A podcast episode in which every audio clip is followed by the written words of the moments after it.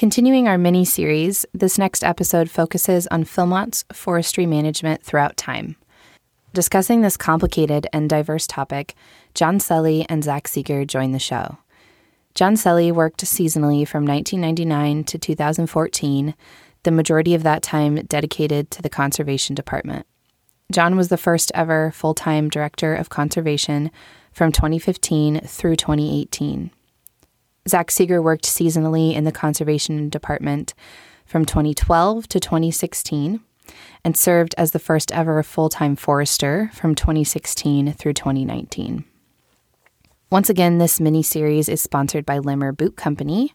Over 100 years, Limmer has been known for providing the highest quality boots built to last for generations with the only true single-piece leather upper design.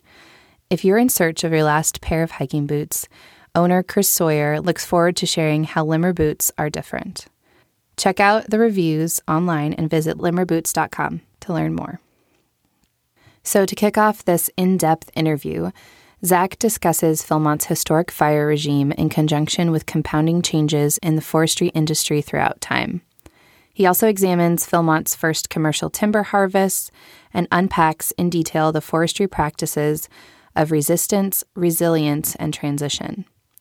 John then reminds us of the many people and places involved in the story of Philmont's forestry management and how different universal beliefs and values regarding fire, logging, and wilderness have shaped the story. John praises the community engagement of the Cimarron Watershed Alliance and advocates for broadened, uninterrupted, and more committed forestry at Philmont. Lastly, both John and Zach reflect on their experiences working with seasonal staff and professional fire crews during the 2018 Ute Park fire. They also share the story of the vitally important Forestry Work Crew program, which they spearheaded into origin in 2016. Since 2003, the Philmont Ranch Committee, via the Philmont Forest Management Policy, became certified through the Sustainable Forestry Initiative. This rigorous annual audit ensures that Philmont's forests are being managed at the highest level of sustainability with regard to the complexity and variability across Philmont's landscape.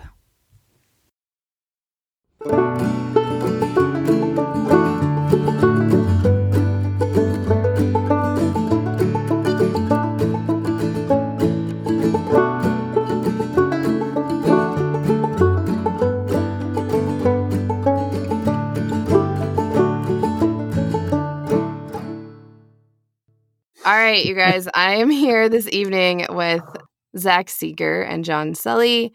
Zach, you're coming from Oregon, and John is in Wisconsin. I'm in Iowa. So you guys are joining the show today to continue with our Wildland Fire feature series. Really excited to have you guys on the show. Thanks for dedicating time, making time. Just so you guys can introduce yourselves to the listeners, for those of you who don't know these two gentlemen already, we'll do just a brief background or origin story or whatever you'd like to share to introduce yourself. So, John, if you want to go first, go at it. Sure thing. Caitlin, thanks for having us on here.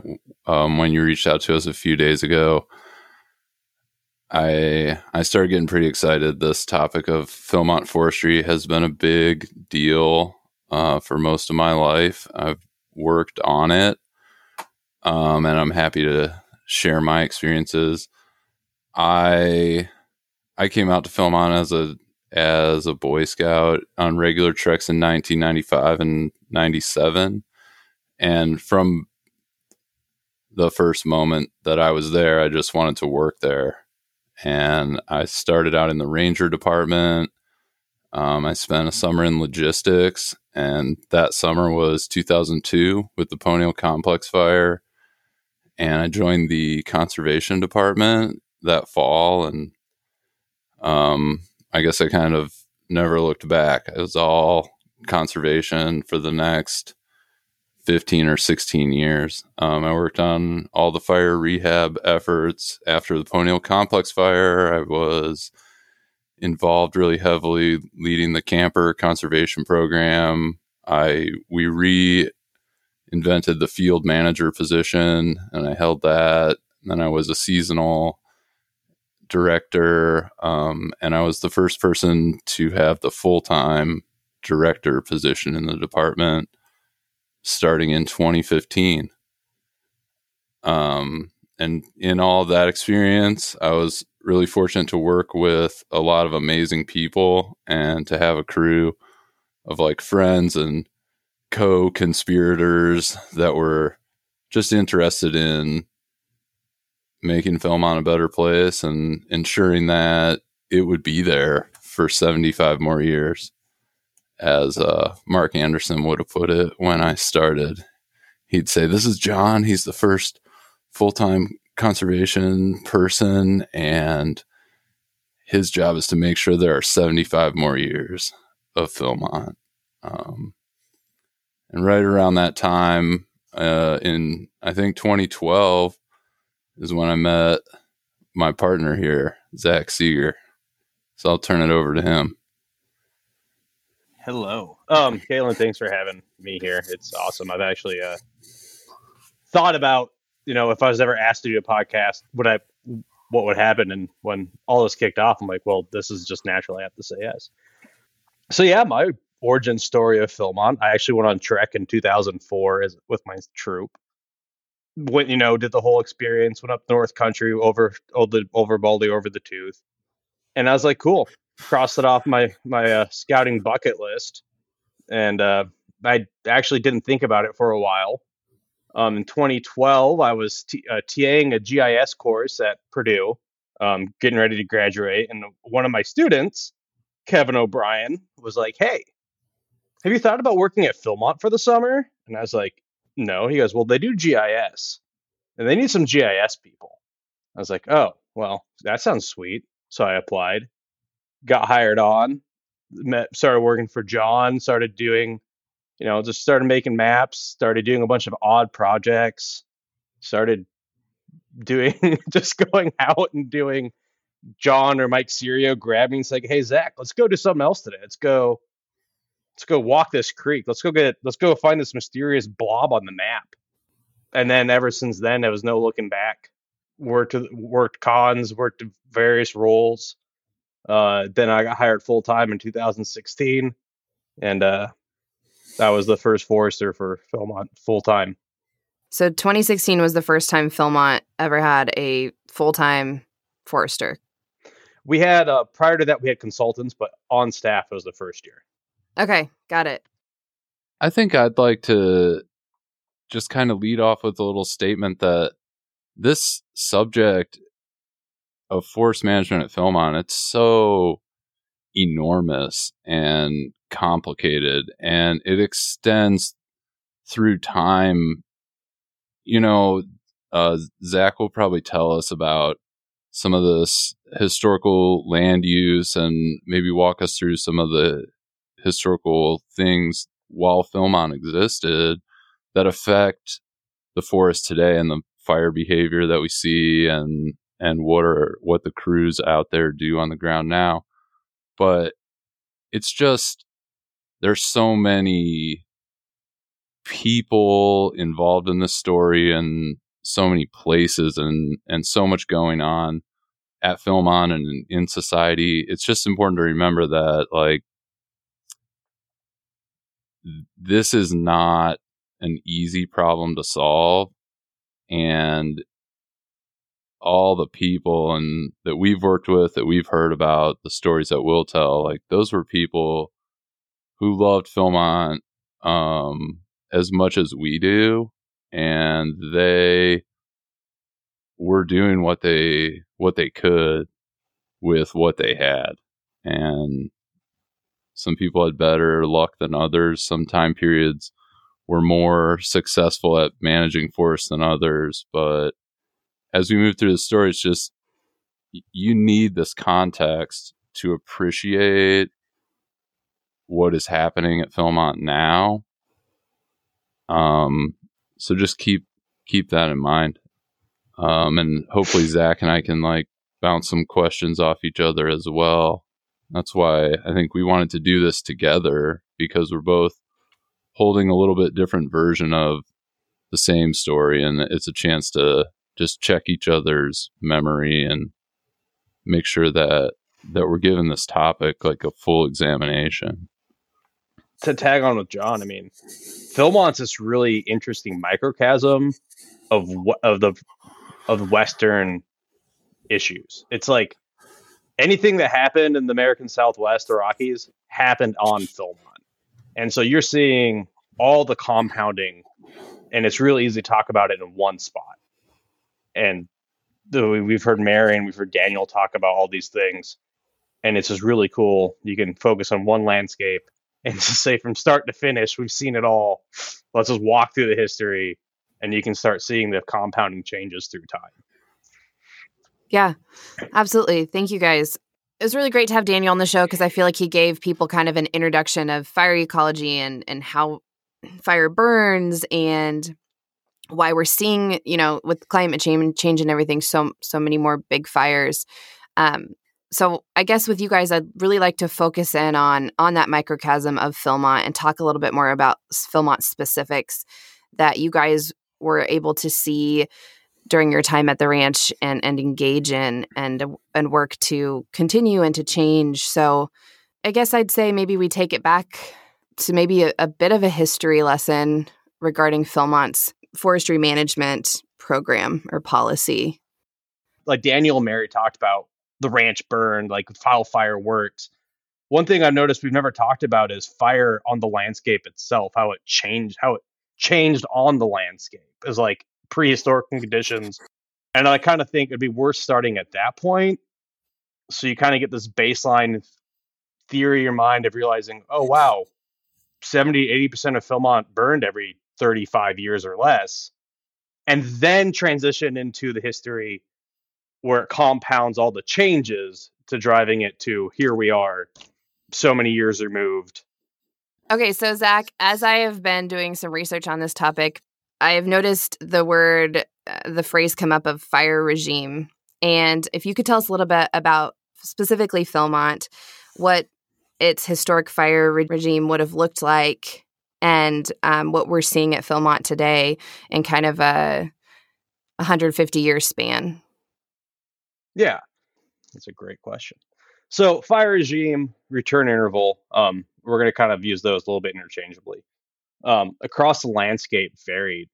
We'll start at the base. We'll start at the 6,000-foot elevation and work our way upward. So starting at 6,000 feet, going across, you have the grasslands. You're talking 1 to 5, 0, like you're talking very frequent fire return intervals. Fire's going either through anthropomorphic use of fire or through natural fire starts. Fire is just constantly burning these grasslands. From the grasslands itself, working up the elevations, you have pinyon juniper forest, you have oak woodlands. And amongst those, there's some variabilities, but I'm going to speak very generically. I'm not going to get in the weeds here because you can go on forever. But generically, as you go through, the fire interval kind of maintained the same. They constantly burn, and patches your areas you wouldn't burn, but you would constantly move this ebb and flow, which would maintain a mosaic landscape across these. Keeps the pinyon juniper from invading into the grassland, keep the oak woodlands open. From that, you go through your start introducing your ponderosas up in elevation. Think about this. Starting at the base of Tooth Ridge on the north side, Stockade Ridge area, Rocky Mountain Scout Camp. You start going up in elevation from that point. Ponderosa pine ecosystem. Majority of Philmont was in this type of system, be it ponderosa woodland, oak woodland, ponderosa mix. And that's like, you're talking 5 to 15, 5 to 20 intervals. So you think about it that way, grass is moving up, the fire rolls up, fire is following into these ponderosa systems, maintaining this open structure as Mary Stuver and Daniel's talked about in previous podcasts. From that, you start altering into what we call a dry mix conifer forest. You start introducing species like Doug fir, limber pine, and you get smattering some other species here and there, depending on topography. And there you're talking about fire interval starts entering that 25 to 50 years. You start getting a little bit longer, but it's pretty consistent, still maintaining. I've heard there's some literature out there that describes it as where a ponderosa pine forest was described as a ocean of grass with islands of trees. The dry mix conifer was an ocean of trees with islands of grass. So you think about it, more of a closed forest, still open underneath, but you had pockets of these openings amongst the forest. So you go from mostly grass to tree and grass with little meadow complexes. And then from that, you transition to the wet mix forest. And that's usually classified as fire intervals as 75 plus. And that's like your spruce, your true firs start coming in. From here, you're talking about the Bobian, Fowler type of elevation gradients. There's some, wiggle room between the two. But there, you're still having fire. Other places, it all depends on where you go, but you're talking like still 60, 70% tree canopy, a lot of intermix of open space in between, be it shrub or grass. From that, you finally move into your higher elevations, your subalpines, your true spruce forests, Clear Creek country, going up in the Baldy region, into subalpine. And there you're talking about these long-term fire intervals. You're talking 100-plus year return intervals. And those intervals are mostly what we would call a standard placement event, where when fire does burn in there, it's a fire. It normally would burn hot and heavy, which would also allow, though, for aspen to start coming back into the zone. It's a grand mosaic across the landscape. So starting, you got Mary talked about this and Daniel talked about this. You have the railroad, you have logging, you have mining, and then you have ranching, and you have the removal of anthropomorphic use of fire. Fire has been used as a tool in any part of the country, you name it.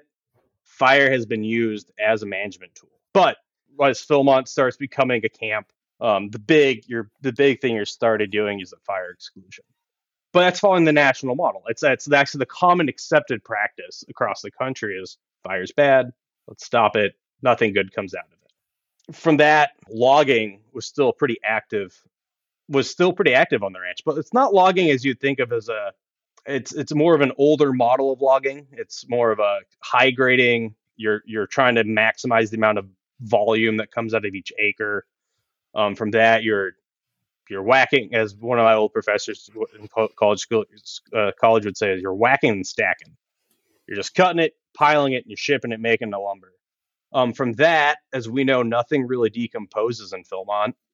It takes a long time for stuff to break down. So all that slash is just being laid on the ground, and you're starting to build up some fuel right there. So it's these large-scale clear cuts. You're starting to alter then your forest compositions, Apache, Bobian kind of country, up around Clear Creek. You can see remnants of these stands that were clear cut. Now it's just growing and thick. It's thicker than it would have. Some of it generated aspen. A lot of it came back to conifer.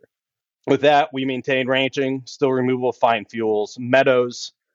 You start losing your meadow complexes. You're either through the altering hydrology, which is allowing conifers to creep into the landscape, or your removal of fine fuels without the fire. In your drier systems, the trees are allowed to kind of regenerate, and nothing knocks them back. So they just keep coming, keep shrinking that grassland up. Another interesting point to make. Campfires, and this kind of goes back and forth depending on who you talk to. There's been a lot of people talking about back in their Philmont experiences. You talk to the old timers, talk about they'd have to walk a quarter to half a mile to find firewood. And so you have these localized, in a good way, you have these localized area around trail camps where there's hypothetically this loss of fuel around these areas because everybody's burning it for staff cabins or for trail camps to cook with, to heat the buildings, just have campfires in the evenings. I mean, but there's still large areas of this fuel's built up. Heard a story of I think it was in the 1960s, this guy, someone was at Philmont, and he talked about they witnessed a fire escape a fire ring. And they're like, I'm not worried about it because there wasn't a lot of fuel in the camp, so they kind of burned out, and it burned down to the trail and it died. So it seems like, and some anecdotal evidence, that fire kind of still played a role around some trail camps. So the 1970s, we started creating these natural areas. And that's because the no logging policy came into play, right? Yeah. Nationally, ideas about wilderness preservation and like a shifting attitude towards like natural spaces and away from certain types of logging was happening. And that caught a hold at Philmont. People had this like realization that they didn't really like what they saw in the Apache country with that cutting practices out there. And they started to talk about regions of Philmont as these natural areas. And some of this talk was modeled after the Wilderness Act, which set aside federal land under like a specific kind of hands-off management regime. And you'll see these natural areas on maps from that period. Like they're hanging in the dining hall, they're in the museum. You can check out the museum's online archives and see and watch Philmont's maps change over time, and you'll see these things appear and disappear.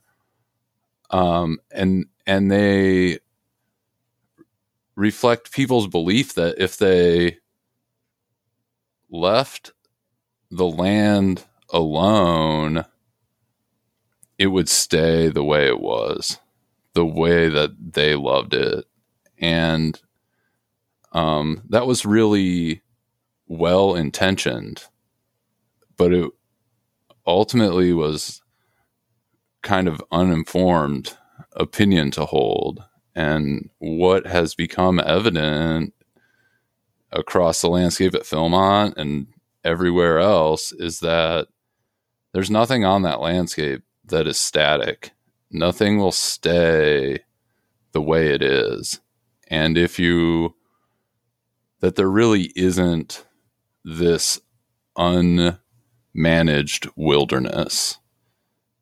And the other side that was left out is like a landscape that was truly uninfluenced by humans would have fire, like Zach described. So we backed off on timber harvest, but we kept buckled down on fire suppression. So we took away the one thing that was removing forest material, and we continued to suppress fire. And for years, that's how it was. There was no logging. There was no fire.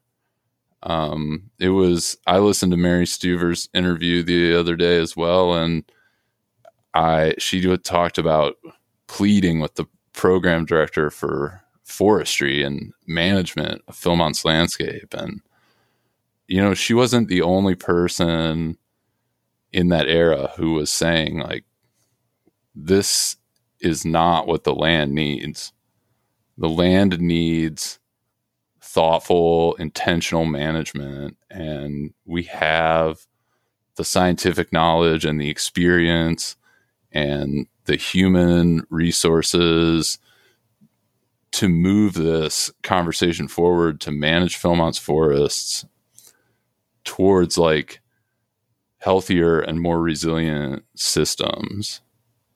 And one of the people in Philmont history that like I believe was carrying that conversation forward in the 80s was Bob Rickliffs.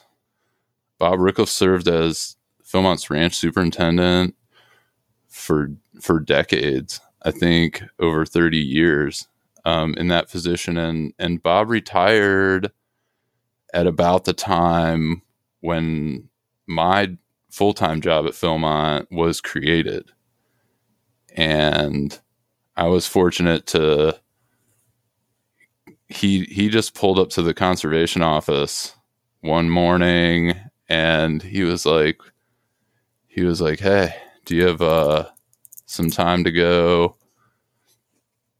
ride around a little?" And I said, "Yeah, I do." And he said, "I want to talk about forestry. It seems like you might be the person who's working on this next." And he took me out and we just did a little tour through some of Philmont's recent logging and some places that were affected by the Ponil fire. And it wasn't really about pointing out those places, but those places were the setting for Bob to tell me this story about how he had noticed changes on the landscape and had talked to people like Mary Stuver and how he had advocated for forestry and land management starting in the 1980s. And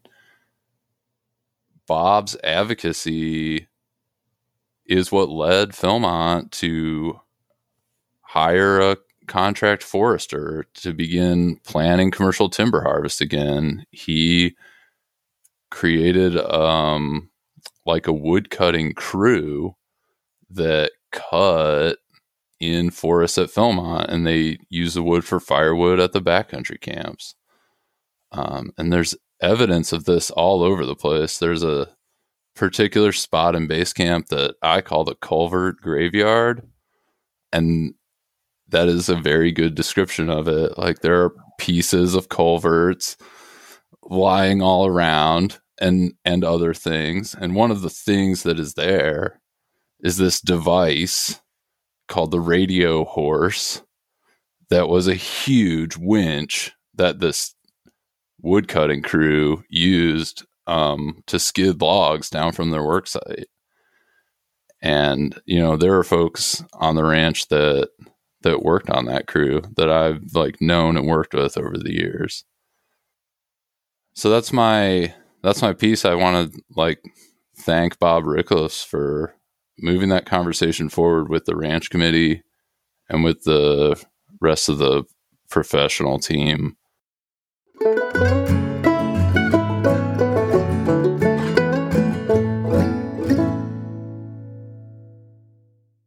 Now I'm going to ask if Zach would pick up a little bit of the story here and tell us about those first commercial timber harvests in the 90s. You betcha, bud. I do have to do one more plug on the concept of wilderness. Recently being able to work with the tribal communities and on tribal forests, I'd be slapped if I didn't say this phrase, that there is no such thing as wilderness. The land has always been managed. So the concept of wilderness itself is a folly from the tribal perspective. So the early timber sales were done through a contractor. Again, it was well-intentioned. It was starting the boots on the ground and starting to get things going. We still had some markets still in New Mexico. They were still able to actually move some volume, move some timber. But we already had constraints in place. The practices that were allowed by the ranch really put some limiting factors. Like, you can only remove X amount of percent of the canopy. It was a good start, but it was just the beginning. One thing to note that in addition to this commercial timber harvesting, Philmont's employees, the seasonal staff, the conservation department, and others had engaged in like smaller scale fuel management projects sporadically over all of these decades, even through the commercial harvest kind of moratorium. People were doing these smaller, like they called them TSI, timber stand improvement conservation projects with crews. And this work was really popular in the 90s, like in conjunction with the resurgence of commercial harvesting. There was a quite sizable TSI project on Dean Skyline, just to the east of Hedadine. And, you know, Kevin Stickelman talked about going up there in his interview about him, Nancy, and Doug driving up into that and seeing how the fire behavior changed in the Ponil Complex Fire, how it was different in that TSI site. And I worked there as a fire rehab conservationist. And every day, every morning, I'd be up walking through the part that had been managed by crews that still had some needles. And then you would emerge on the other side into like the full on ash and black trees. And that's where we'd start spreading straw, was the eastern boundary of that project, essentially. Starting the 1990s, 1994 is when we did our first commercial timber sale. And that 1994, 1995, 96, we started working in the Lover's Leap, miners country. The main areas of focus as we started working over that country, up kind of near Fowler Pass, Trail Peak, on the way to Bobian, it's the Cimarroncito country. It was kind of the Urraca and the north side of Tooth Ridge was kind of the, and Clark's Fork was kind of like the epicenters of the beginning of these regions. Like I said, we were there limited. I think it was like 30% reduction in crown canopy. And when you're talking like ponderosas, they have huge crowns. And so if you remove a single tree in some of these areas, that was 30% of the canopy. And so it was very picky and choosy. And since a premise at this point in time was that the forestry should be able to pay for itself, that led to kind of this natural selection of higher value species and higher value logs, which ended up kind of returning itself into this a little bit more ecologically friendly, but still a high grading scenario. You were taking species like ponderosa more out because it's a little more higher value, or Doug fir, but you end up leaving less fire resistant species still in these zones. You left a lot of white fir in these regions. And then the end results, hindsight, looking back is always easier. The end results of these were kind of, you increase the levels of understory fuels, you really are allowed species to pop up afterwards. You stir the duff layer and everything like that. And you started increasing your white firs, your junipers, and you started getting this really thick understory back into these zones. So well-intentioned, it's, 20 years later, you're like, oh man, that didn't quite have the results we were hoping for. And at this point in time, as John mentioned, the complex fire happened. Kind of the first trigger point and kind of the road of this forestry conversation. So as far as I know, the only big fire I've ever heard people talk about is the 2002 Ponil Complex Fire, and then of course Ute Park, and now we're talking about the Cook's Peak Fire. Are there any other big fires in that I just don't know of? I mean, in 1996, there was a prescribed burn that was done on Urraca that kind of did some slop over, and it burned a little more acreage than intended to. Okay. The Casa Fire, when was that? Do you remember, John? That was in 2006, and that was mostly grassland along Highway 21, like from Miami Lake all the way up to the museum. That was a pretty big fire that was, I think, a surprise, but it happened in the pre-season part of the year. Like, I remember showing up for a team that year, and like that fire was already over. Like there weren't any seasonal staff really on the ranch in between like the end of Winter Adventure and the beginning of Conservation A team, which was typically on like May 7th. There are other fires in this time period that we're talking about. In the 70s, there were a series of large wildfires on Wilson Mesa. But to my knowledge, there's no, for all of Philmont's history prior to the Ponil Complex Fire, there's not like a large notable wildfire that's burning in the big forest country. It's just this like lightning is starting fires, but we're very, very good at putting them out. And that's just kind of that's the policy. You were starting to see, even starting like when Mary Stuver was in college in the 70s, like prescribed fire was getting attention in the forest management community. People were recognizing that excluding fire from the landscape had these kind of dire ecological consequences, and folks were researching, like fire ecology was beginning to grow as a field of study. It took a while, you know, for a lot of even state agencies and whatnot, but especially for private landowners to like come into a place where like they understood the necessity of prescribed fire as a management tool. And the Ponil Complex Fire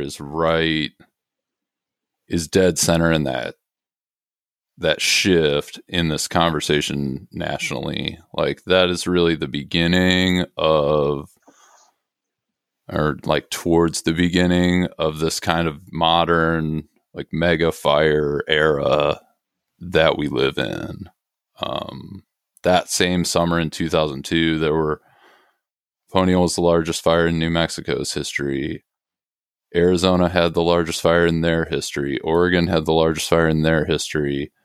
Colorado had the largest fire in their history. Southern California, like fires that we now experience annually. The fall of 2002 was one of the first really big, bad fire years in Southern California. And it was a wake-up call for, I think, the broader land management community that what these foresters and ecologists and folks had been researching and saying and encouraging really required a second look. Like people had to start committing to the kinds of practices that like we're about to start talking about.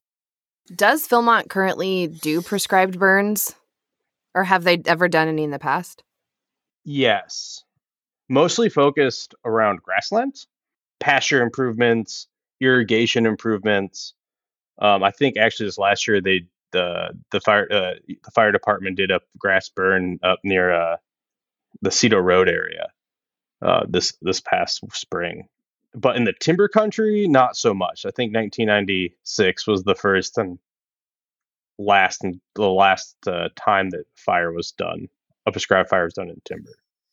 But other than that, I mean, pile burns. Philmont actively is in the pile burning program again. And when you think about like using fire for burning piles versus like broadcast burning, which is kind of the prescribed fire that we're talking about, Philmont didn't do that on a large scale until we essentially kind of reimagined what a forestry work crew would look like in 2016. And I was shocked to learn in those years that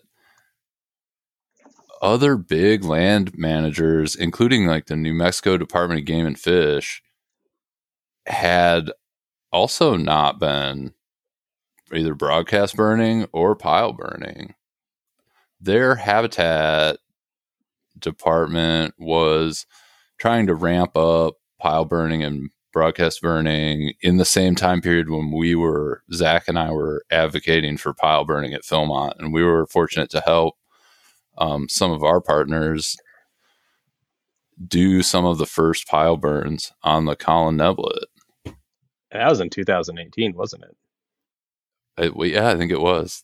Jacob Davidson, who's like the state level habitat biologist, but he started in New Mexico as a regional habitat biologist in our region. So we had worked with him for years on the Barker and the Colin Neblet. He called and we had continued to stay in touch, and he called up Zach and I one day and and he was like, hey, we have all these piles that these contractors piled, and I have all my staff lined up, and they're all just got their red cards this year, and we hired a burn boss to write the prescription for this pile burn. And he's like, but the thing we could he's like, we had these community meetings in Eagle Nest because we think there's going to be a lot of smoke and we want people to know what we're doing. And he said, the thing that we don't have that would really help us is a fire truck. And he said, do you think that like you and Zach or anyone else from the Philmont Fire Department could come and support this burn and like have a fire truck? And so Zach and I, you know, worked it out with the fire chief, with like Nick and Nate, and they let us take a fire truck and help with that pile burn. That was, when we got introduced to the Forest Stewards Guild for the first time, too. That was there was one exciting day on that pile burn where the wind, normally as Daniel mentioned, like you would burn piles when the ground there was snow cover on the ground. And they had written this weather prescription that would allow for like only partial snow cover, and they decided to ignite these piles that like we got a little spreading surface fire, spent some time like cutting line on that pile burn. And then the next day, John and I went to Miners Park and lit some piles that we created in 2016. But we had about 14 inches of snow. Yeah, there was a lot of snow that day, and we were not very good at making piles. No. Then what we learned from that informed all the work that ended up happening in the Philmont Recovery Corps, you know, and we could say from our experience, like definitively, that piles had to be constructed in a very specific way, or they just don't burn. I would like to add, I fired up the old ArcGIS engine. There's one other fire of note, which is the 1998, which is called the Beard Fire. That's a good point. That was the only other one I could find. But that was encompassed, again, in the 2002 Complex Fire, but other fire of note. Thank you for fact-checking me on that, and I should have known that one because I had stayed at Dan Beard on two treks. And I came back as a ranger, and I went to Dan Beard like three times in 1999. So that fire had occurred in between my treks and my experience as a ranger. And I do remember that burned area.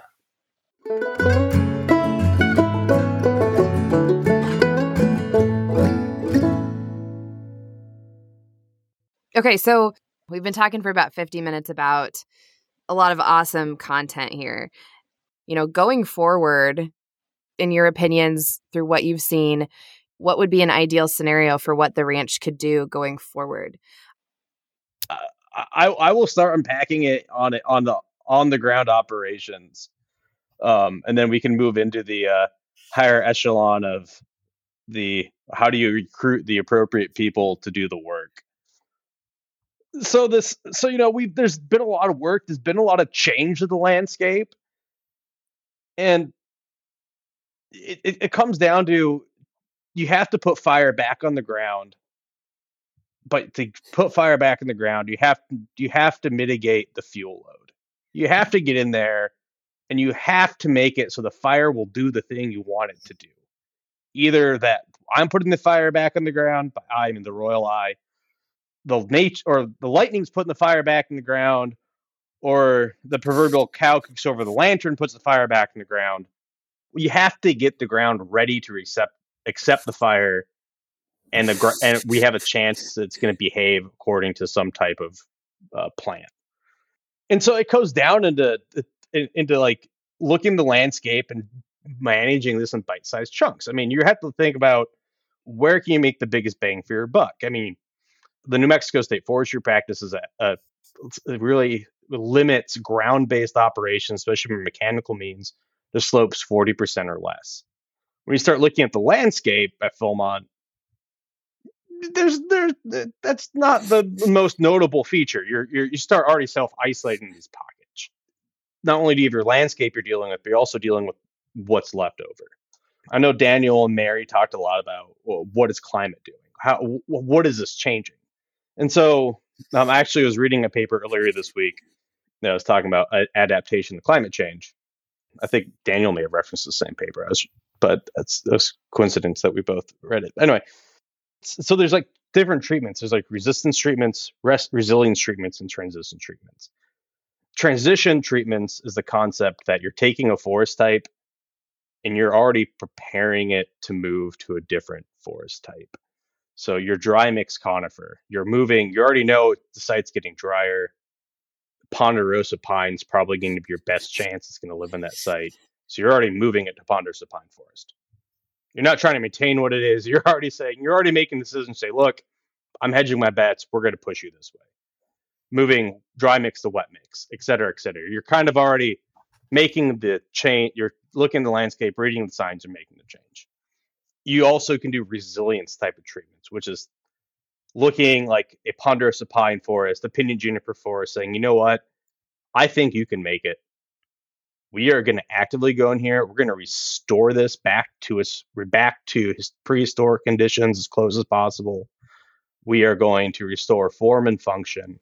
We're going to thin it. We're going to burn it. We're going to keep burning it. We're making it be healthier, because you're not only making it resilient to fire, but you're making it resilient to drought, to other stressors, insects, disease. You're just really making that system more viable. And then these other forests that you don't really know what's going to happen. I mean, like, you think about the high elevation forests where you naturally would have these large scale events. That goes with the resistance, where you're improving the defense of an ecosystem against anticipated changes. You're like, okay, we know you're going to burn.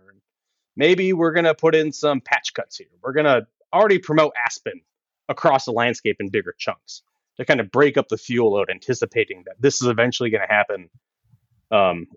If and when it's going to happen, there's not much we're going to do about it at that point in time, because it's going to have a whole head of steam. So, but we're going to try to just do some stuff to get ahead of it. And all three of those things, it's a lot of work. It's looking at the landscape, you're deciding where your best bang for buck is. And I bet you right now, it's that South Country. It's looking at the Miners Urraca Crater country, the Apache country, the Bobian, and all the flat ground that you can get in between Apache and Clear Creek. That's kind of where I would be focusing my efforts. To follow that up, like, those are important concepts and like goals to have for the landscape. How does Philmont as an entity accomplish those goals? You know, there are a lot of pieces to that. And I'm going to take a second here to remind everyone that, like, I don't work at Philmont anymore, but I do appreciate the assets that they have and the constraints that they have in their operation. And I'm going to share a little bit of the way that Zach and myself and Mark Anderson and Bob and Dave Kinnicky and folks have worked over the last couple decades to lay the groundwork for achieving this goal that Zach has put out. Following the Ponil Complex Fire, that wake-up call, everybody was like, we all have the same problem. And in Colfax County, the fire operations had really brought all these people together, like different ranchers from all the large private ranches around and government agencies from like state and federal land managers. And some things grew out of that. And one of those is the Cimarron Watershed Alliance, which still exists. And that is a partnership between all these public and private and nonprofit entities, people that live and work in and adjacent to the Cimarron watershed, and they meet and they like track down funding for planning projects and implementation of stream restoration work, and they work on fire issues and they advocate for this stuff. And we see where we told a story earlier where this wave of like wilderness nostalgia swept across the country, and Philmont was caught up in it, and we didn't log for 20 or 30 years, or we didn't harvest timber or manage our forests. You know, that changed, and it changed abruptly. Like, people refocused their operations on timber harvest, and they acknowledged that timber harvesting as a solo entity was not going to pay for itself. Daniel said this on last week's show. The kind of timber harvest that's required to prepare the landscape for fire, like Zach was talking about, doesn't make money. As a landowner or a government agency, you have to prepare to pay for that.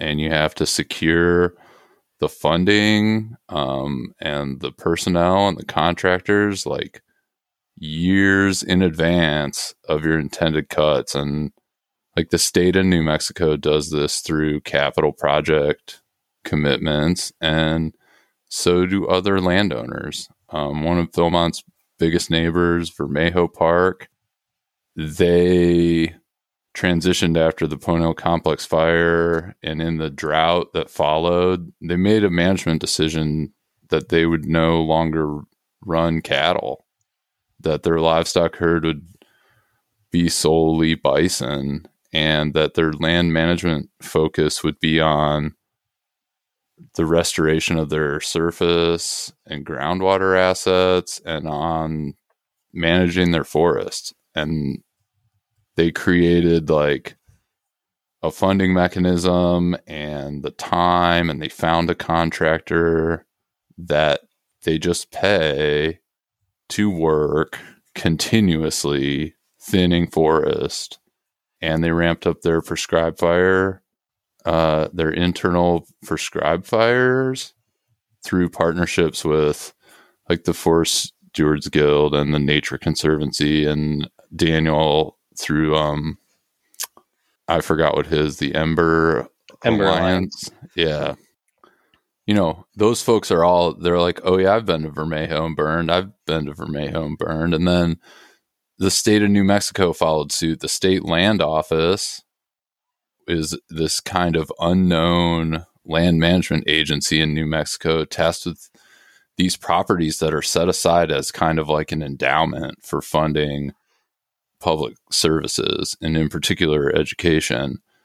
And the forester for the state land office worked with these groups to put prescribed fire on the ground near Black Lake, really close actually to where the Cook's Peak fire is burning now. And Philmont, who used to be able to say like, we are doing what everyone else is doing, is now starting to find themselves a little bit behind of what everyone else is doing. Resources that assist private landowners in forest management and restoration and prescribed fire are becoming very widely available in the state of New Mexico and across the West, as the scope of this problem has become apparent in the last 2 decades. And so as an organization, you know, Philmont has opportunity to partner with people who can bring the expertise that Daniel talked about to the table. They can bring the planning experience and the implementation experience and and some of the equipment and some additional personnel. Opportunities are out there. It's not an easy task. It's something that Zach and I worked on when we were there. It was like, we'll help you burn, and maybe someday you'll help us burn, or like we'll help through the Watershed Alliance write a forest management plan for the Viavidol, kind of with the understanding that like that benefits all of us, like cleaning up the neighborhood, so to speak, by putting more fire on the landscape around Philmont, with the goal being that those partnerships create a pathway to putting fire on the ground on Philmont. And like I said, it's been 3 or 3.5 years really since I was involved in that operation, but it's my hope and expectation that like those partnerships have continued to exist and that they would grow into something that starts to chip away at this problem a little more meaningfully. Yeah, the Forest Service, the VIA have done such an awesome job putting fire back on the landscape, either through letting fire kind of a natural start, kind of go to a certain point and saying, okay, we're gonna put it out, or igniting. I mean, they've done a really good job at putting fire back in the landscape to north of our property. It's we were fortunate enough to help with a few and witness a few of those events. Some of it was kind of shocking because it destroyed some of our plots we put in, but it was still awesome. Yeah, I mean, I will forgive them, I suppose, for burning down our forest inventory plots just because it was so cool to see that aerial ignition happening inside the loop road. Wait, okay, where was this? In what year did we do that, Zach? We did that in 2018. That was 18. There was a lot of fire in 18, like there was good fire and bad fire. Yeah. We did it in beginning of April, end of March. And there was still snow on the ground up there. The Forest Service, we were quality control checking inventory plots on the Viavidol, like immediately before and immediately after. And the Forest Service burned off, I think, 6,500 acres, all of the Viavidol inside the loop road. Yeah. That year. I was fortunate enough to actually be able to run a drip torch on part of it and burn off part of the Shuri Pond Meadow system.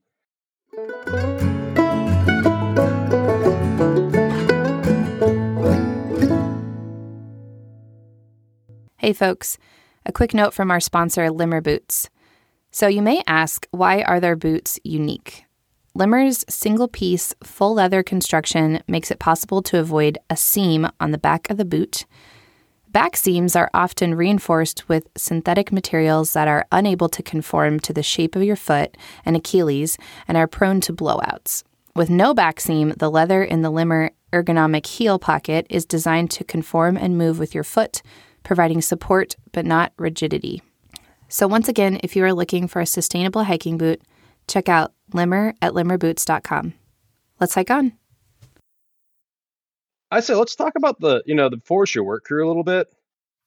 So with this forestry work crew origin, I want to acknowledge that this crew in 2016, that's not the first forestry work crew.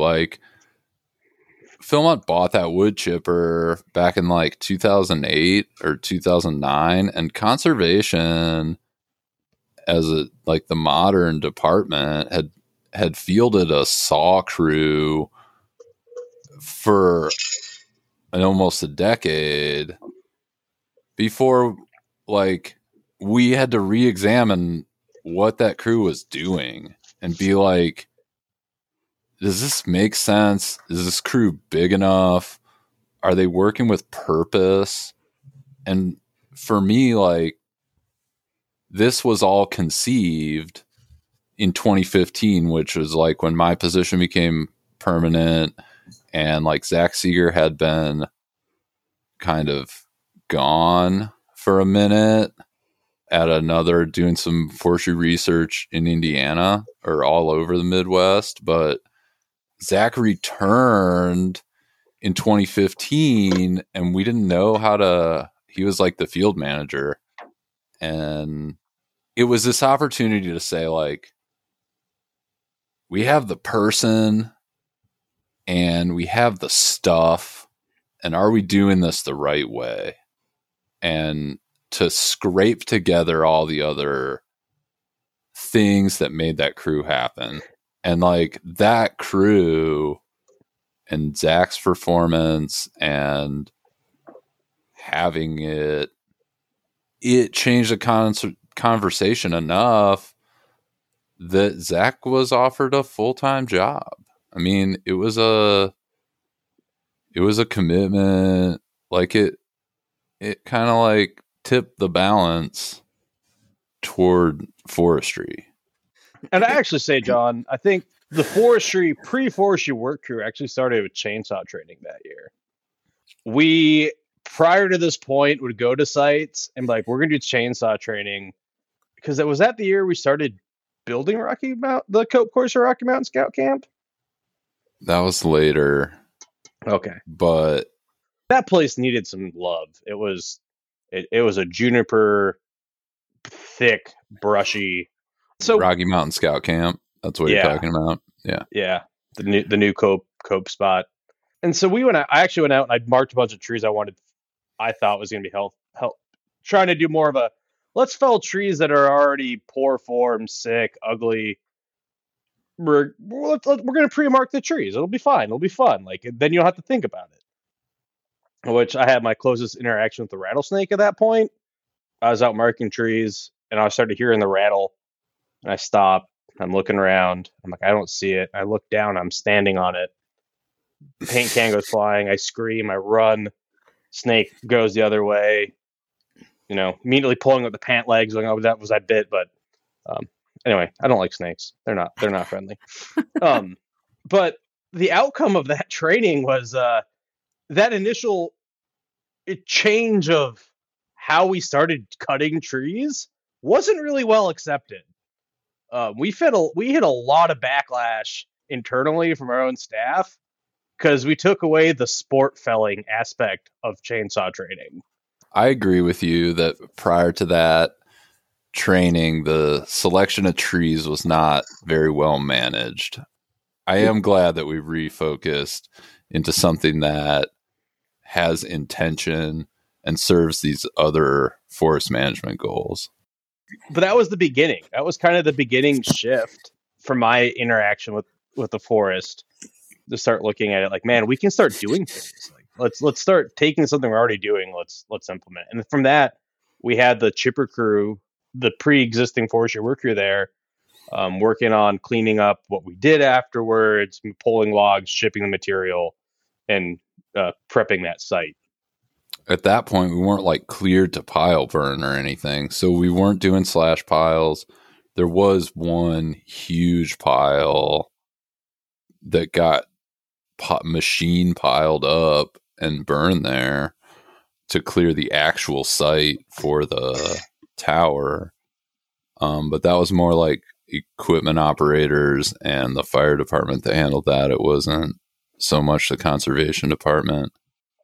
In that year, in 2015, you know, like you had come back to the ranch and I was stoked because I'm like, hey, my buddy is coming back. This guy knows a lot of what I need. And what I really need from a field manager was someone to set an example of like how to be excited about work and like share your passion for Philmont and conservation. And I've always felt like you did an excellent job at that. That's why like way back in 2012, Sirio and I were like, we want that guy to stick around. And we just kept offering you thing after thing so that you would. I just thought you enjoyed watching me suffer while I followed behind you hiking. I do like it when you fall down when we're designing trail or marking trees or whatever. But as I've aged and fallen a few more times myself, I've got a little more sympathy for you. The forestry work crew really came out of, like, you and I talked about field managing and how you appreciated the opportunity, but like trail construction and trail design and like training the work crews and doing campsites wasn't really your passion. That you were passionate about forest management. And I was, that fall of 2015, I was up on the side of Mount Phillips with like Crockett and Jay Minton and some other folks. And I was like teaching them how to design trail, or like fine tuning some ongoing training in that respect. And Jay and I were driving back and I was like, he's always been like a really good sounding board for this stuff. And I was talking through summer kind of debrief problems. And it was like, how do we make the forestry work crew like something better? How do we capitalize on the skill set that we have? How do we get someone like Zach to stay and do the thing that they're best at? I talked, Jay and I, like we talked our way into this idea, and I think I brought it back and pitched like the rough version of that to you. Do you remember that? I do. And then, I mean, that's when we kind of, I guess we took the fall crew to Urraca and started doing some like initial test felling projects around the camp. And then what did you stayed through the winter, right? And we made all of the maps and helped Chris with itineraries and hired 100 people. And we also schemed out this forestry work crew. Yeah. And I think it was, it wasn't a crew. These weren't like new personnel. The conservation department nobody was like, here's some extra money and staff members. You know, we had to look at what we had and say, are we using the resources we have toward the highest purpose? And we think that forestry needs more attention, and we're going to commit the limited resources that we have toward that end. So we stripped like a person out of this or that other program in the department. And how big was that first crew that you ran? Oh crap. Oki, Bell, John, me, Lauren, Mike, 7 or 8. I think it was 8. Which was a big work crew. The saw crew prior was probably only 4 or 5 people. We were talking about this like all winter, and anytime you want to do something new, like, and you're hanging out in this small group of people that's at Philmont, you start getting a lot of questions. And Kevin, the general manager, and was like asking like, what are you doing? How are you doing that? And how did we bring Kevin around? I feel like you did that. I think we went up to Miners and started looking around. I think we just basically described, these are the fuel loads we're at. This is the consequence of not doing what we're asking to do. That's what my memory goes to. I remember we had like a pitch on a sheet. We were like, if we're going to get people on board with this, we have to, like, it's got to fit on one piece of paper. We have to be able to talk about it like with authority and justify it. And I feel like that's what we did. And whether or not everyone agreed, I think they finally like agreed that they would let us do it at least. So we did, you know. And I think from my perspective and from working with Mark Anderson for a lot of years and The conservation department and what it does is all descended in modern times from like this vision that Mark had for how the department would treat the land.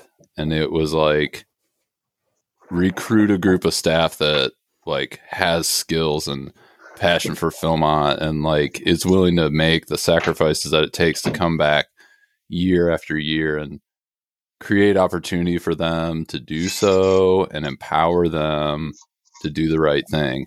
And that's what I think ultimately landed the forestry work crew was like Mark saw his vision like reflected in our vision for the crew. And then we had like the green light and we're making those interview phone calls. For people who don't know, maybe that are listening, how is the forestry work crew different from all other work crews? We had a single purpose in life, and that was to murder as many trees as possible. And we were base camped at a certain location, and that's all we did. We were driven by a single cause, a single goal. And then when we weren't murdering trees and piling slash and taking care of our chainsaws and aggressively hydrating, we were outreach to advisors and kids. And that was kind of how we were starting it. That's how we kind of started at Miners. Like we had a presence at every advisor's coffee because everybody's like, why? What are you doing? And, you know, we would just field questions. And at that particular summer, we decided instead of operating as like a part of the staff kind of, as adjacent, we were our own sub entity within Miners. We had our own little trail camp we set up. We actually found an old campsite. We found an old fire ring when we were serving the area. We kind of set up camp there. We cooked separately. We did a little bit, but most of the time we kind of created that separation, which I think really helped in the long run because they didn't have to worry about us going into their cabin at whatever. It really helped our relationship. That was kind of what Forestry Work Crew was. And part of the original skepticism about this was not people weren't like, does Philmont really need forest management? I think universally, if you asked any of the staff, they would agree that like forest management is good. I mean, the ranch needs literally as much of it as it can possibly get every single day of every year. But there's always been this concern about like, how does it affect the experience of visiting Philmont? What does it do to like the customers, the campers who are at Miners? Because it's loud. It's a lot of saws. It's like dump trucks and chippers, and it has the potential to be disruptive. But these places that happen to be the busiest camps also are the highest priority for protection. And while we had done some kind of defensible space work close in to some of the cabins, you know, we're looking at Miners and saying, we're going to treat, what is the buffer that we drew around Miners? Do you remember? I think it was close to 1,000 feet. It was like 80 acres or something. Yeah. It was a chunk of change. That your crew worked in. It wasn't like 50 feet from the cabin, we're taking out junipers. I mean, this was like, we are going to modify the fuel so that the fire is on the ground well before it reaches the things we need to operate our business, like those cabins and campsites and climbing walls and chapels and everything else that's out there. We were trying to expand like far beyond that to change fire behavior before it could approach those assets. That was the goal. We had a very determined mission. we went for it. Probably the most negative interaction we ended up coming out with was the complaint that there's no place to pee. That was probably the number one complaint we ended up getting. And after you talk through like the staff and the crews and everything, they're like, "Oh yeah, this makes sense. Keep killing stuff." And you know, like, but yeah, the biggest thing was, but there's nowhere to pee. You have to walk 1,000 feet now. Yeah. Does the forestry work crew? It has happened, you know, since then and kind of before then in a different fashion. And is it just seasonal at this point, or does that happen all year long? I think it happens all year round in different aspects. It's kind of shifted from like a camp focus, and now it's kind of it's working on some different projects, but it's all, there is still thinning happening, I believe. At least last time I checked in, it was still a year round process. Part of doing this work is also talking about it. And I mean, Zach mentioned talking about it with crews, but like that fall, you know, it was a tour stop for the ranch committee. And like, because Miners gets a lot of vehicle traffic, like lots and lots of people knew this was going on. And because Zach took the time to engage with them and encourage his staff to engage with people, that message got shared, you know. And Mary talked about the way how she was frustrated by the things she heard about forestry, and that's why she wanted the visiting forester program to start. And like Zach and Mary have worked so closely together throughout his time working on Philmont's forests that like receiving information from him and his crew is like the same quality of information that Mary always wished was getting put out there.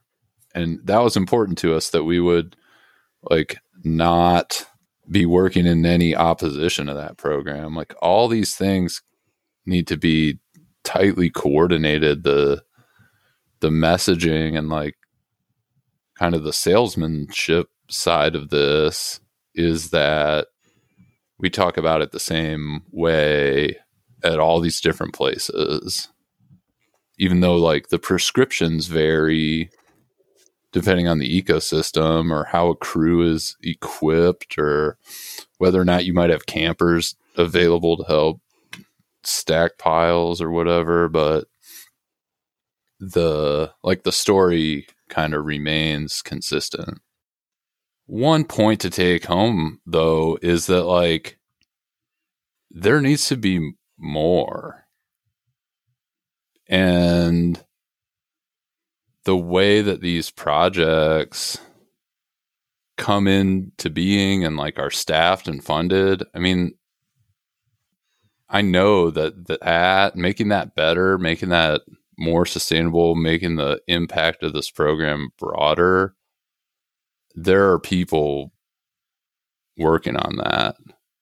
People that love Philmont, that still work there, that see this as a priority. And as someone who like lived there and did that for a while, I know that it can be difficult to like gain traction, especially for things that appear expensive. To me, the cost of this work would always be justified. And how vitally important the work of that crew or similar crews is, and how it cannot be interrupted. It cannot be like distracted from its priorities.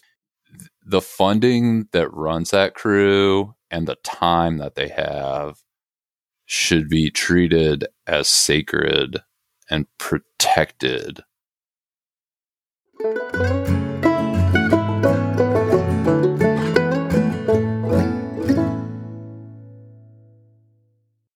earlier, John, you were talking about how I think it was at Dean Skyline or up ahead of Dean you had seen after the Ponil Complex fire, you had seen that area you had treated, you know, you could tell that the area had been treated with the pine needles versus stepping into the ash.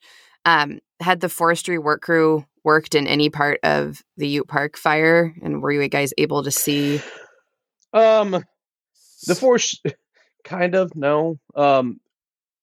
So there was an earlier effort at there was like these ongoing fuel projects at Cedro for. I mean, I had staff that worked on them when I was the director of the Camper Conservation Program back in like 04 and 05. People worked there before us and after that. A lot of it was Zach mentioned those commercial timber harvests at Cedro and how that change in the, like, I think of it as a change in the light regime, like that pumped up all these white firs and stuff in the understory. And those trees were all perfectly sized for kids with bow saws. And so was like the stuff that was growing up in the meadows.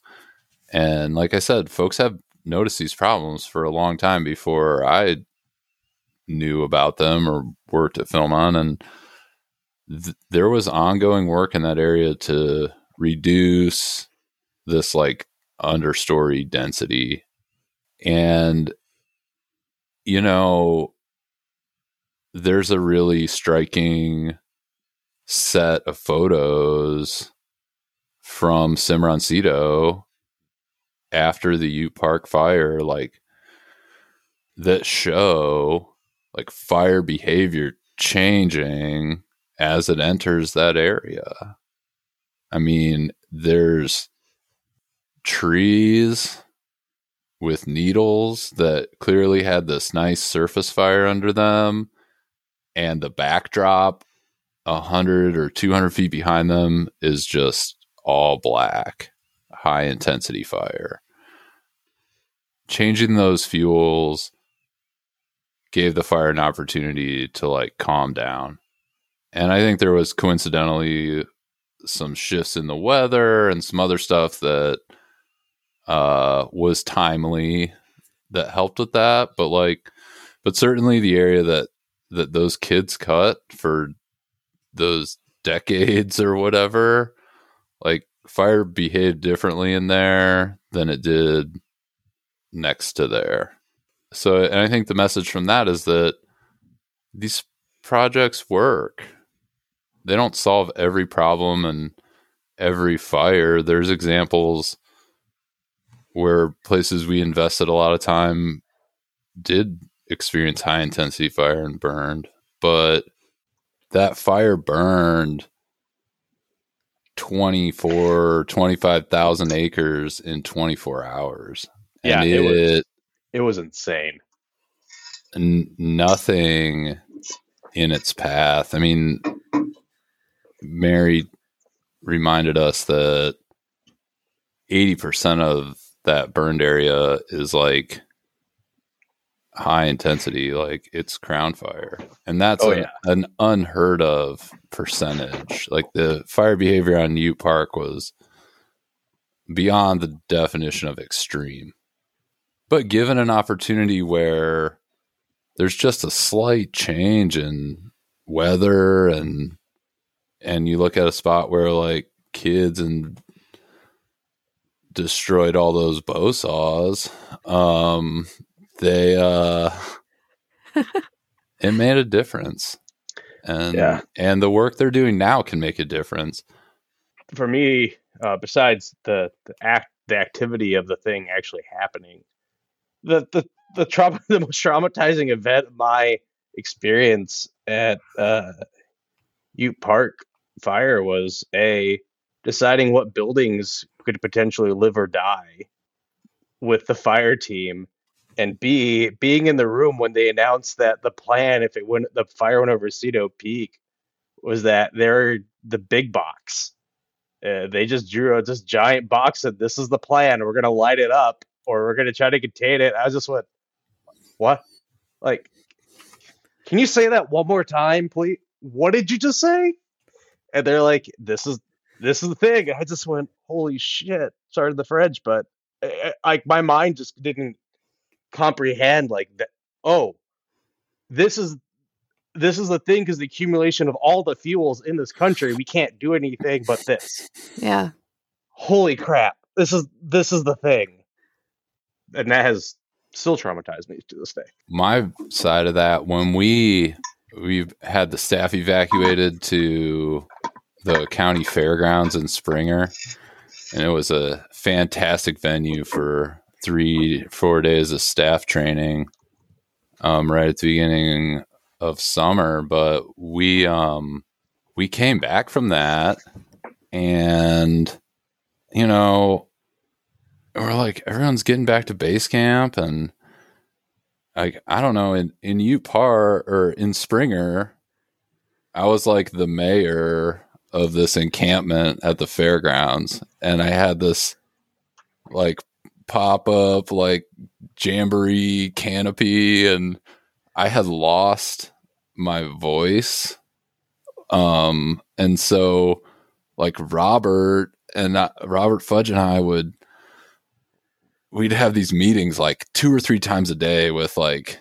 whoever was leading these little divisions of staff, you know, it'd be like a camp director or a ranger trainer or a conservation coordinator or something. Like they would come up and like we would distribute meals. It'd be like you'd get like a bunch of trail breakfasts at 7 a.m. for like your group, and then you would come back at lunch and we'd like give out your trail lunches, and we would do announcements at the same time. So everyone would be there like ready to take notes, and I'd be like on the phone like nonstop. My phone wouldn't stay charged, so I had this huge battery pack in like my hoodie pocket, and my phone was constantly plugged into it, and I'd like was talking to people all the time. So then we would give these updates, and like Robert and I could talk at like a normal volume, but I couldn't like project. So Robert was like in not an unfamiliar role, like the voice for this entire group of people. And as that wound down and we got to come home, it was like no one knew what would happen, right? We were allowed to go back to Philmont, but we weren't allowed to go in the backcountry or do whatever it was. And we had this meeting, and we sat down in the Marchetti room at the new museum, and there's like all the full-time leadership of the ranch, you know, like Derek Shiney and Joey and Eric and me and David O'Neill, and like some seasonal leaders, like the department head type seasonal leaders, like chief rangers and Robert and everybody. And we're in there, and we're like waiting at these tables. No one knows what to do or what's going to happen. And it's like kind of quiet, and a few people are like chit chatting, and like Kevin Dowling and Steve and Shelly come in, and they give us this little update on what's going on. And Kevin's like, he's like levels with us, and he's like, look, we have all these problems to solve, and the people in this room are the ones who are going to solve them. He's like, Steve and Shelly and I do not have time to like oversee this entire, the detail of this process. Like we have these other commitments that involve like national and incident command and like this other stuff, like real other concerns. He's not trying to pass the buck. He's trying to like instill this idea that the responsibility for like the future of the summer is in this room. And then he's like, so you guys need to like get it together, pick someone to be in charge, and answer these questions. And it was like, can we open this summer? If so, when? What do we have to do to like continue training our staff? It was like the big questions that you would think we're faced with. And then he just left, and like Steve and Shelley left, and there's 30 people in there, and everybody's kind of like looking around, and Eric Martinez and I like get up and we start moving tables, because they were all kind of in like auditorium seating, and we're like Eric and I are talking, and we're like, we should get these tables in like a circle, like everybody's got to be able to see each other. And then so we're getting the tables in a circle, and everybody's like still just being kind of quiet, and I'm like, well, I guess we got to look for like nominations for people to lead this group. And Nate Lay was like, whoa, I nominate you. And I was like, damn it, Nate. I was like, okay. Anybody else? And someone's like, yeah, I'd second that. And I was like, well, are there any other nominations? And everyone's like, no. And then there's like this unanimous like consent that I would like lead this. And I was so honored that like my friends and family felt that way about me. And I did, I think, an all right job. I did the best I could. And everyone in that room did some amazing things over like the next few weeks. But because of that, I held that role. I got to start going to those incident command briefings. And that's where I learned about the big box. It was like the first time I went, Kevin and I drove through the canyon on Highway 64, and it was the first time I saw the burn, like the center core of the burned area. And we got over there, and they're like, here's the plan for today. And they're giving like a weather update and operations update. And they're talking about, and they're like, and we're going to begin like preparing this perimeter. And that perimeter was Highway 64, Highway 21, the Morris Creek Road, and a line like essentially straight north to south down like Philmont's western boundary. It was like the containment zone for the worst case scenario of the fire was the entirety of Philmont South Country. I mean, this is a Type 1 incident command team, like the cream of the crop from the National Wildfire Coordinating Group. And they're looking at the fuel and weather and firefighting resources they have. And they're like, this is the plan. And yeah, if that fire goes over Cedro Peak, it's game over. And then go ahead. Yeah. And then I came back that day, and we had a meeting of this group, this leadership group, and Kevin talked to them, and everyone like kind of turned in their homework, like the tasks they had been assigned in their little subcommittees, and Kevin talked, and then I found it like my turn to talk, and I was like, this is the only thing I have to talk about. And I got like a map, an overall map of Philmont, and I drew the big box on it. And I mean that the reality and like weight of that hitting the room, it was intense and powerful. And I think it really crystallized the resolve of that team to make sure that all the work we would do would be work worth doing, as my friend Mark would say. We really have to thank the Carson National Forest team, their hotshots, and their leadership team, because they literally bullied the incident management team and the rest of the hotshots and hand crews that were on that fire to do this ridiculous hand line.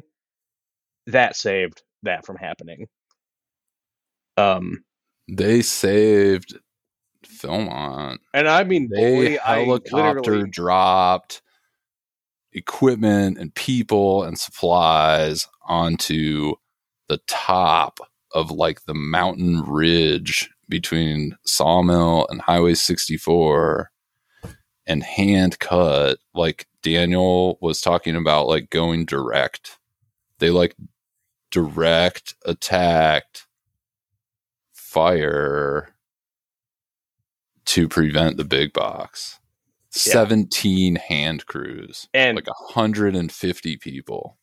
Paul Mondragon, when I say bully, I literally mean he convinced like two other hotshot teams, and they're like, yeah, we're on board, let's do this. And they literally strong armed their way to convince every other crew to agree to their plan. And the incident commander said, cool, we'll do this, but if as soon as it goes over, we're done. And God bless those men. God bless them, man. They got those crews, just they did some work, and it got close. Gear was lost, trees, fire went over the line a few places. They caught it, but by God, yeah, it was like unbelievable, like the dedication and professionalism of those crews, and just their. Like, they just came around to, like, believe the way that we all believe that Philmont was important. And, man, that was a crazy, crazy week of heroic acts. Were any of them Philmont staff, alumni? Oh, yeah. One. There might have been a few more, but one of note. Sure.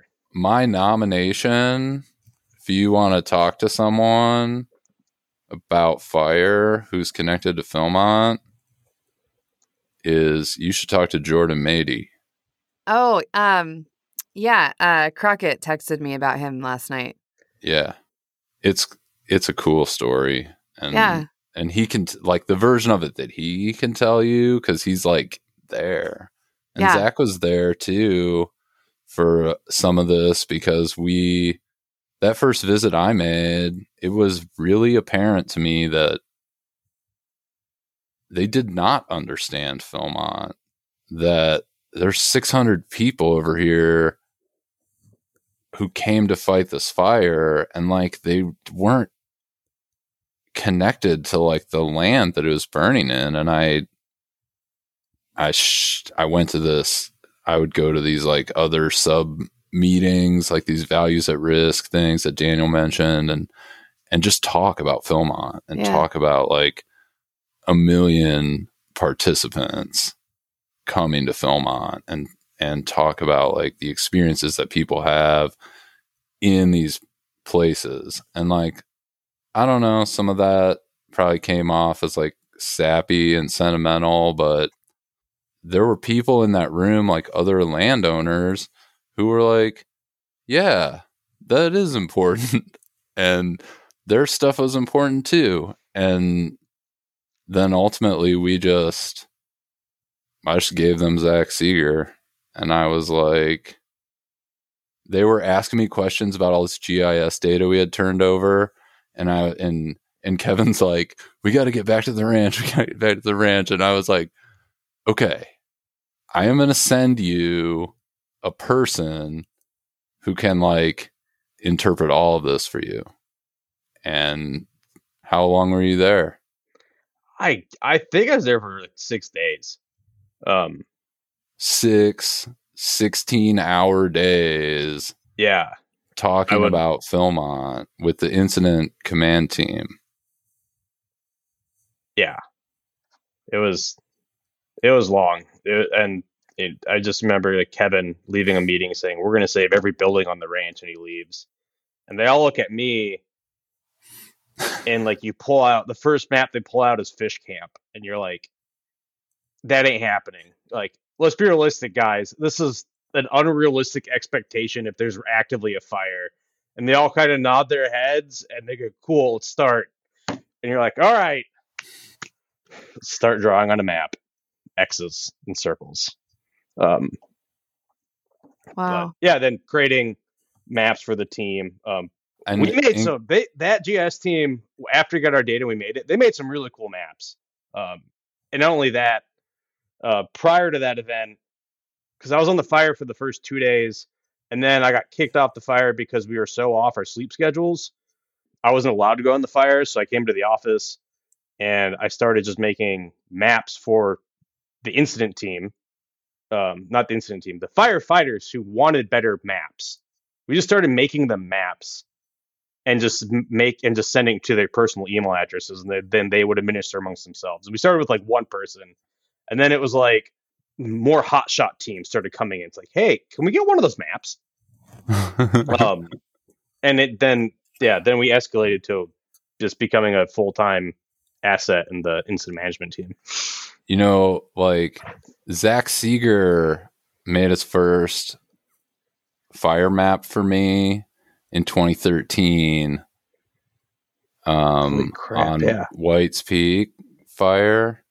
And like, I still get all my Philmont fire maps from Zach Seeger. Like, even during this fire, he makes a map every day and sends it to me.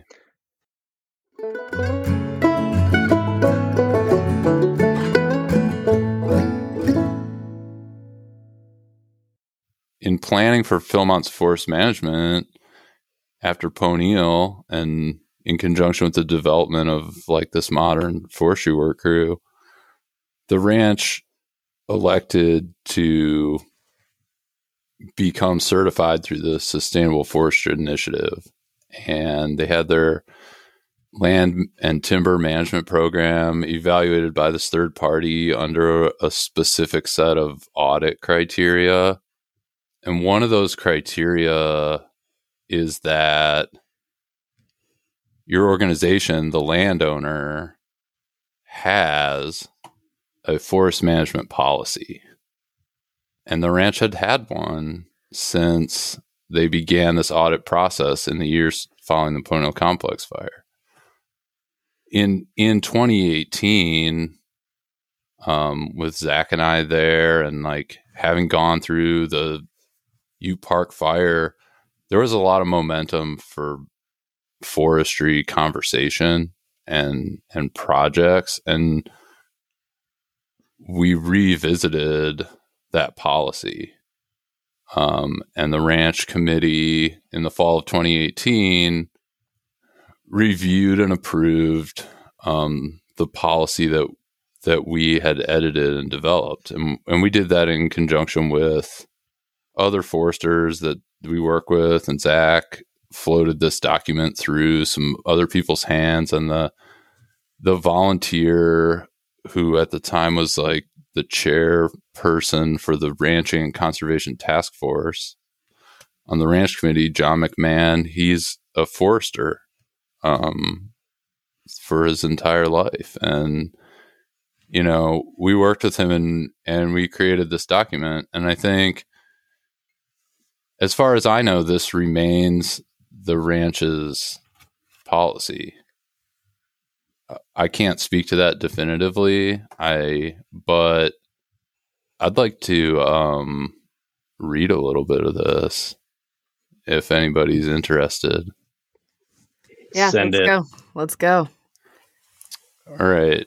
So this is the purpose statement from the Philmont Scout Ranch Forest Management Policy on September 15th, 2018. The purpose of this policy is to ensure that Philmont's forest resources are managed sustainably in perpetuity. This policy is a framework within which Philmont's professional resource management staff can operate to achieve this goal. Philmont's forestry program supports all aspects of ranch operations, including recreation, livestock, wildlife, and facilities.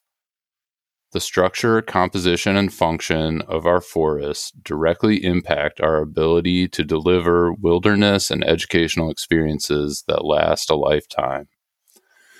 Successful implementation of this policy will benefit Philmont by increasing the safety of our participants and staff, reducing the risks to our operations and infrastructure posed by wildland fire, and promoting healthy, resilient ecosystems throughout our property. And the document then, it goes on for like pages describing specific objectives and how they'll be measured. And my point in sharing that is to reiterate that everyone agrees on this, that management of Philmont's forests is vital to the future of the ranch and its program. This document is not a mandate to perform forest management, but it describes the things that everyone agrees are important, how to protect them during forest operations and how forest operations can benefit and promote them like forever into the future. And I'm just not sure that this document gets like the notoriety that it deserves. I think there's common ground here, no matter what you think Philmont does or what you think is important. Like, I certainly recognize that forestry and the land itself is what makes all of the rest of it possible. I mean, the Southwest systems, everything is tied to forest, water, grass. I mean, it is all, you could probably link it further and say it's all tied to fire. They are so intertwined that removing one aspect is this cascading effect. And Philmont to maintain, as we imagine it, these majestic ponderosa pines. It all depends on active forest management, and without that, without putting so much effort into that, our vision of the ranch as we know it will slowly turn to something else. Everyone sat down and said, this is important, and it is imperative that that forestry work at Philmont continues uninterrupted, and that the scope of it is broadened and the amount of people involved in it is increased, and that the real employment opportunities are created. This should not be solely a seasonal undertaking. Those kids are suffering out there in difficult conditions on technical and dangerous projects. They're not being compensated fairly. They're not being treated like their peers in the industry.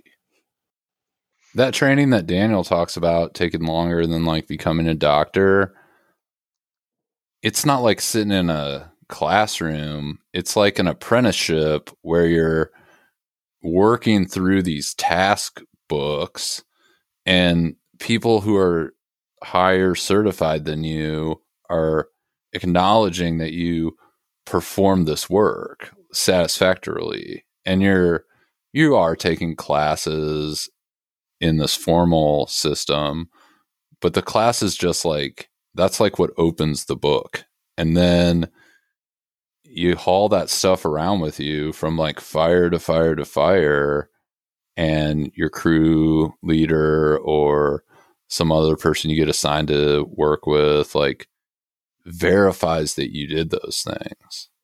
And when they sign off, they're putting their reputation in your hands.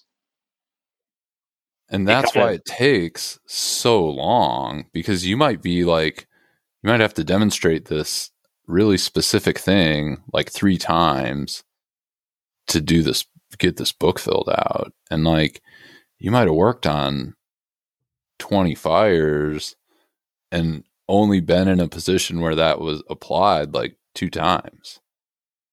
But if you can have a fire crew that uses fire, you can like create all these training opportunities to build the people that you need. And like, the people that hold those certifications, they're not like, is there some ranch in New Mexico where I could be employed doing this? They like do it for the agency where they learn those skills, or they become consultants. They do it in the private sector under contract for the agency where they learned it.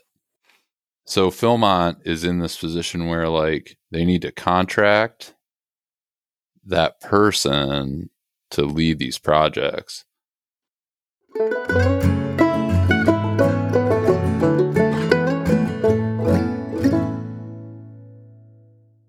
Anecdote about the ending of the 2016 work crew, but the lessons learned. I think we could do that. To kind of tie that in, because we talked about at the beginning. But what did we learn from it? A, building good piles took a lot more skill than any of us had at that moment in time. We were really bad. B, we did not achieve our goal in successfully mitigating fire behavior as it reached Miners Park. We killed a lot of juniper and we killed a lot of little trees, but there is so many little trees that we killed. I knew there was a lot, but it was like, holy crap, it was a lot. A 10-4 schedule was really, really mean to the staff. You got about 4 days of good work out of them, and then it just started going downhill because you were so burned out. Though having fresh commissary food really helped keep morale and health up, which was really nice. Then the other two cool things is A, the countertops that are currently in 2 of the Time Traders came from Miners Park that we felled and milled. And B, John Sully can fell a hazard tree in the dark in his Class A while it's on fire. We found that out too. That's a beautiful thing. Yeah, it was. But, a little more lighthearted, but I figure that some of these pieces, I think, lessons learned was, it was hard. A lot hard. It was really hard, and you had to cut a lot more stuff than, you had to cut 4 times as much as you thought you had to cut. Yeah. Following up on that year, the forestry work crew became, like, once you like conjure one of these new things into existence, it exists, and you typically get to keep having it. Like, you don't have to sell the forestry work crew as hard every year. In the winter of 2018, conservation got moved. It had originally formed in the program department. It had originally formed in the ranching department in the 70s, and then moved into program for like most of its existence. And under Mark Anderson's leadership, we had grown into like the department that you see pretty much today. And that existed in programming. And in 2018, there was this kind of restructure, and conservation got moved into ranching. And, I wasn't sure how I felt about that, but ultimately I think the department does the same work in the same place. And however it's situated in this hierarchy is less important than like knowing that it will always exist, that its initiatives and the work will continue to be supported and funded, and that it will continue to grow in its like influence and productivity. Like educational opportunities and sustainability work and forestry and stream restoration and GIS and all these things that we participate in with itinerary planning and like the production of print maps in the Trading Post and how much work goes into that. And with the pressures that the Boy Scouts of America are under like financially and so forth now, like people just need to be extra vigilant about safeguarding the resources that continue the work that protects the land and people and resources of Philmont. And it just remains such a high priority that being able to understand it, communicate it clearly, and fight for it are just skills that leaders at the ranch will always need. And I appreciate the people that are there leading and fighting and safeguarding those resources and this work. I wanted just to thank yous to people that developed my career as a forester, especially at Philmont. Mary Stuver, Arnie Freed, who is awesome, district forester at Cimarron. He's a great individual. Kent Reed works at New Mexico Watershed Restoration Institute. The man's a genius. He would go out of his way to come up and help me talk through problems and just educate me in a southern drawl and give me a very long-winded story. To summarize it in 3 minutes, which basically was just cut more trees. It's like, if you think you cut enough, cut more. Those individuals will forever shape me in my professional career.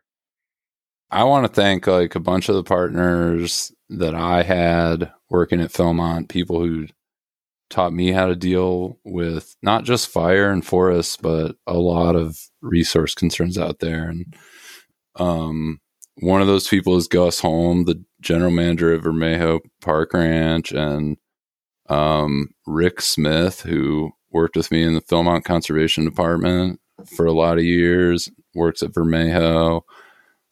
Other folks that work with the Cimarron Watershed Alliance, people from the CS Ranch, the Davis family, and like all these neighbors that make Colfax County is such a great place to live and a great place to commit yourself and your work. I also owe like some big thanks to Cliff Guile, who is the director of conservation when I was first an associate director, and he taught me how to chainsaw really, really well. That's an understatement.